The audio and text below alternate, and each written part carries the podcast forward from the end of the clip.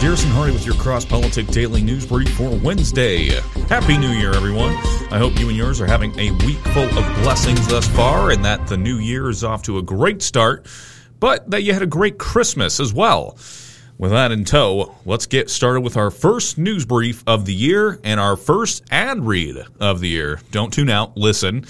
Let's stop and take a moment to talk about Fight Laugh Feast Club membership. By joining the Fight Laugh Feast Army, not only will you be aiding in our fight to take down secular and legacy media, but you'll also get access to content placed in our club portal, such as past shows, all of our conference talks, and exclusive content for club members that you won't be able to find anywhere else. Lastly, you'll also get discounts for our conferences. So if you've got 10 bucks a month to kick over our way, you can sign up right now at fightlaughfeast.com. Now, this FBI paid Twitter $3.4 million to ban accounts for misinformation. The Federal Bureau of Investigation paid Twitter $3.4 million to ban or suspend accounts for foreign influence and misinformation on the social media platform. The FBI has been policing speech on the social media site for years, eventually paying Twitter the money as reimbursement for the work, the New York Post reported. The inner workings of Twitter and its cooperation with federal authorities have been coming out in tranches released by the independent journalist Matt Taibbi what have become known as the Twitter files since business magnate Elon Musk took over Twitter. Taibbi has been tweeting, and the Post has been reporting screenshots of emails between the FBI and Twitter staff, with FBI flagging specific accounts for alleged civic misinformation policy violations, spam behaviors, platform manipulation, and ban evasion, asking Twitter to suspend or ban users. The files show that Twitter held monthly meetings with the FBI, Department of Homeland Security, and Justice Department, and the Office of the Director of National Intelligence, the Post reported.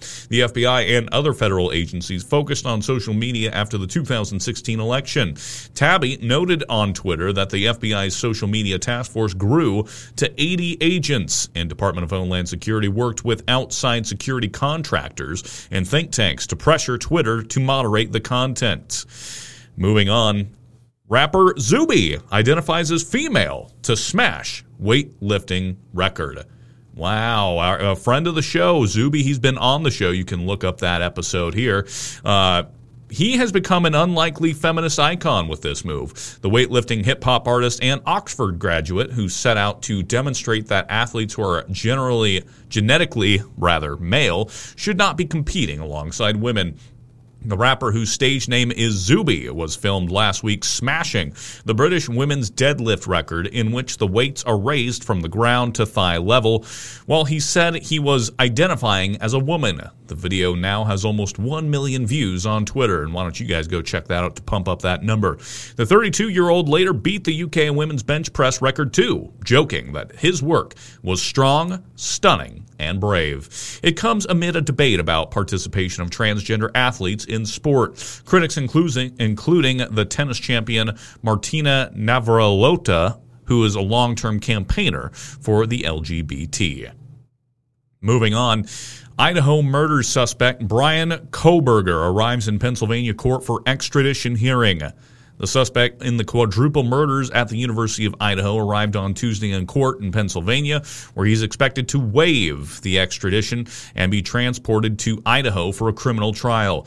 Brian Kohberger, age 28, arrived at Pennsylvania court in handcuffs Tuesday morning and is scheduled to appear before a judge at 3:30 p.m., according to the Daily Mail. The hearing won't be live streamed, but a group of journalists and photographers will be permitted inside. Kohberger, who was accused of killing four university University of Idaho students in their off campus home in November, is expected to not challenge his extradition to Idaho, with his state appointed attorney calling Tuesday's hearing a formality proceeding. Kohberger is likely to plead not guilty in the case, and his attorney has said he believes he's going to be exonerated. Kohberger was arrested on Friday in connection to the quadruple slangs, with police saying they don't expect to make any other arrests in the case. Kohberger has been charged with four counts of first degree murder as well as felony burglary. We believe we have our guy, the one that committed these murders. That's according to Moscow Chief of Police James Fry, and he told NBC News on Saturday.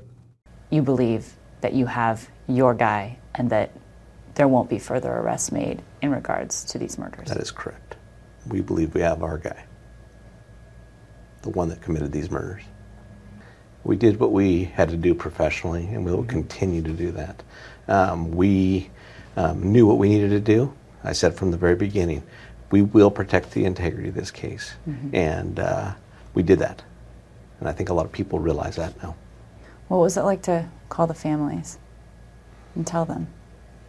I think there's some closure there. And it always feels good to give people closure and to help them heal a little bit.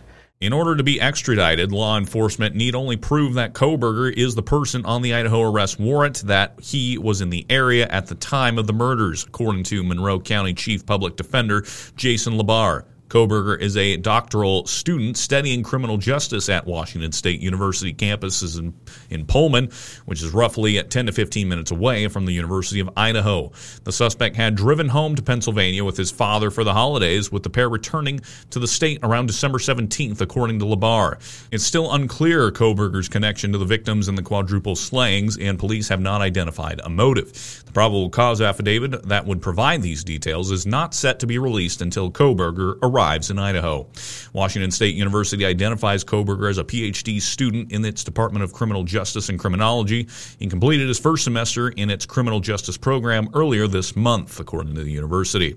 A white Hyundai Elantra spotted near the victim's house around the time of the crime is believed to be Kohberger's, Fry said. Police had previously said they believe the occupant had critical information in the case. They do not believe anyone else was in the car at the time, according to Fry.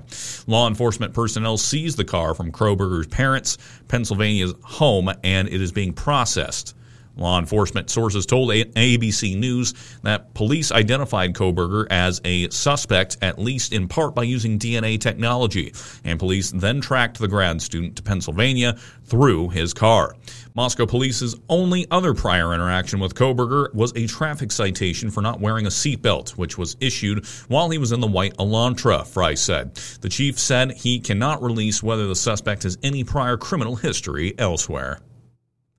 Dime Payments. Dime Payments is a Christian owned processing payment business. Every business needs a payment process system, so please go to dimepayments.com slash FLF and sign your business up. Working with them supports us. They won't cancel you like Stripe canceled President Trump, and they won't cancel you like MailChimp canceled the Babylon Bee.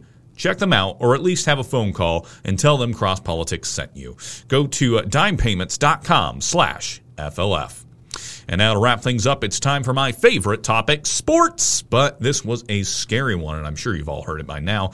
Damar Hamlin suffers cardiac arrest during game, heartbeat restored on field. This according to the Bills. Buffalo Bills safety Damar Hamlin suffered cardiac arrest following a hit in Monday night's game against the Cincinnati Bengals, causing him to collapse on the field, the team said Tuesday. The Bills said Hamlin's heartbeat was restored on the field and he was transferred to the UC Medical Center for further further testing and treatment.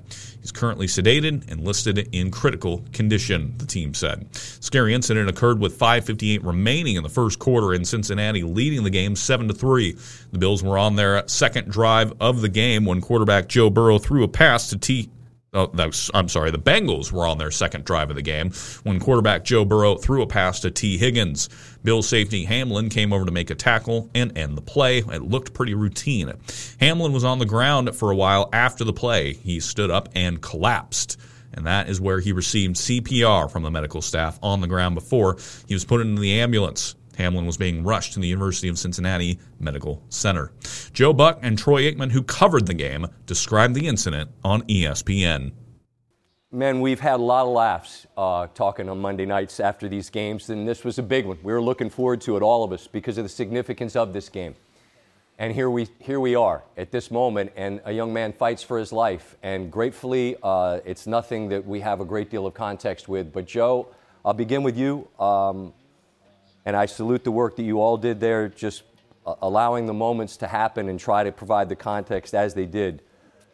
How, do you, how do you describe what you've, what you've been processing since this happened? It's really hard. Um, you know, it's, it's hard just to, to describe it.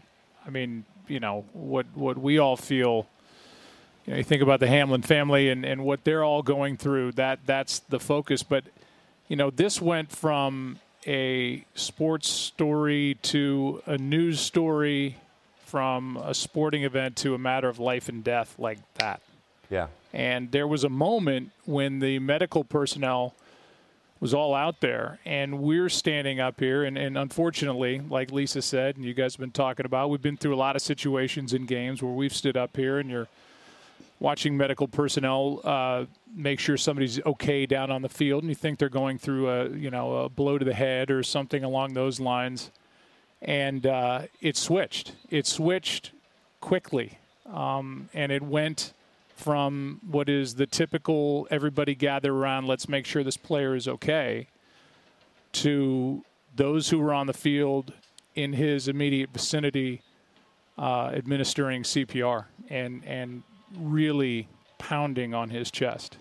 And a lot of that was not on television. I have no idea what's on social media. I have not checked it, but we were sitting here and I'm looking at Troy and he's looking at me and it was like, my God, what did this? This is not what you expected to see. And now is he okay? And it went on and on and on. And then that's when the players were gathered around so tight that it was hard to, to even see what was going on. So this was, uh, took your breath away. I'm, I'm sick to my stomach. If you're asking me how I feel, which nobody cares, but but that's what it feels like being here in this stadium tonight, witnessing what we saw right around midfield. Uh, no, I, disagree, Joe. I think I think the perspective of someone who's made his life doing this, calling these games, and has those perspectives of the injuries uh, that thankfully n- mostly turn out far better.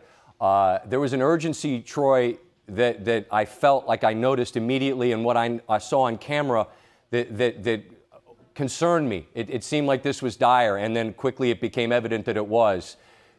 As a man that made his living doing this and has seen a lot, uh, when you see a young man suddenly fighting for his life, part of this brotherhood that Ryan Clark and I were just speaking of, how, how do you best describe what that's like to have to watch? Well, I can only speak of what it was like to watch tonight because no one's experienced anything like this. Uh, Ryan Clark hasn't, as he expressed, and all the other players. Booger McFarland, who was in studio earlier tonight talking yep. about it, and it really is unprecedented, as as we know. So. Uh, you're right. The gravity of the situation uh, became very clear very, very soon. Uh, I saw the same things that you were seeing back in studio uh, as far as them administering CPR feverishly. Uh, it's uh, as I said. I mean, um, I think I think people at home can understand it. Uh, that the amount of time that you spend with your teammates, as Ryan Clark said during the season, uh, it is more than you than you spend with your family, and so uh, it's real. the relationships are real that, that go on long after you're done playing the game. I can speak to that, but you know, to watch what we did tonight uh, was was hard on on everybody. And uh, prayers, of course, are, are, with Damar and his family, and we can only uh, hope for the best. Uh, and what this looks like, you know, everyone has said it. The football uh, becomes secondary. Quite frankly, I, I, don't know how they get this game in. I, I just, uh, in the back of my mind, I just don't think they can. but right now, that's that's a discussion for another time and another uh, place. But agreed. Uh, because yeah. this because this is a really really important game in, in, in the scheme of football.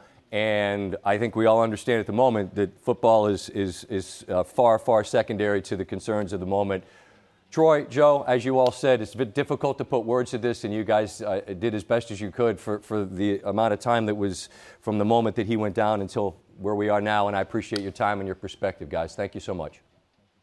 No course, Scott, thank you. You just hope and pray for him, and when you're going through that, you hope you put the right words to it. And we all just, just we were in shock, and you could see shock all over the faces of those players, and just hoping and praying for the best.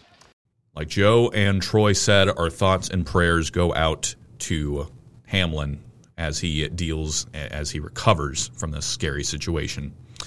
Folks, that's going to do it with this Cross Politic Daily News Brief. If you like the show, hit that share button for me down below.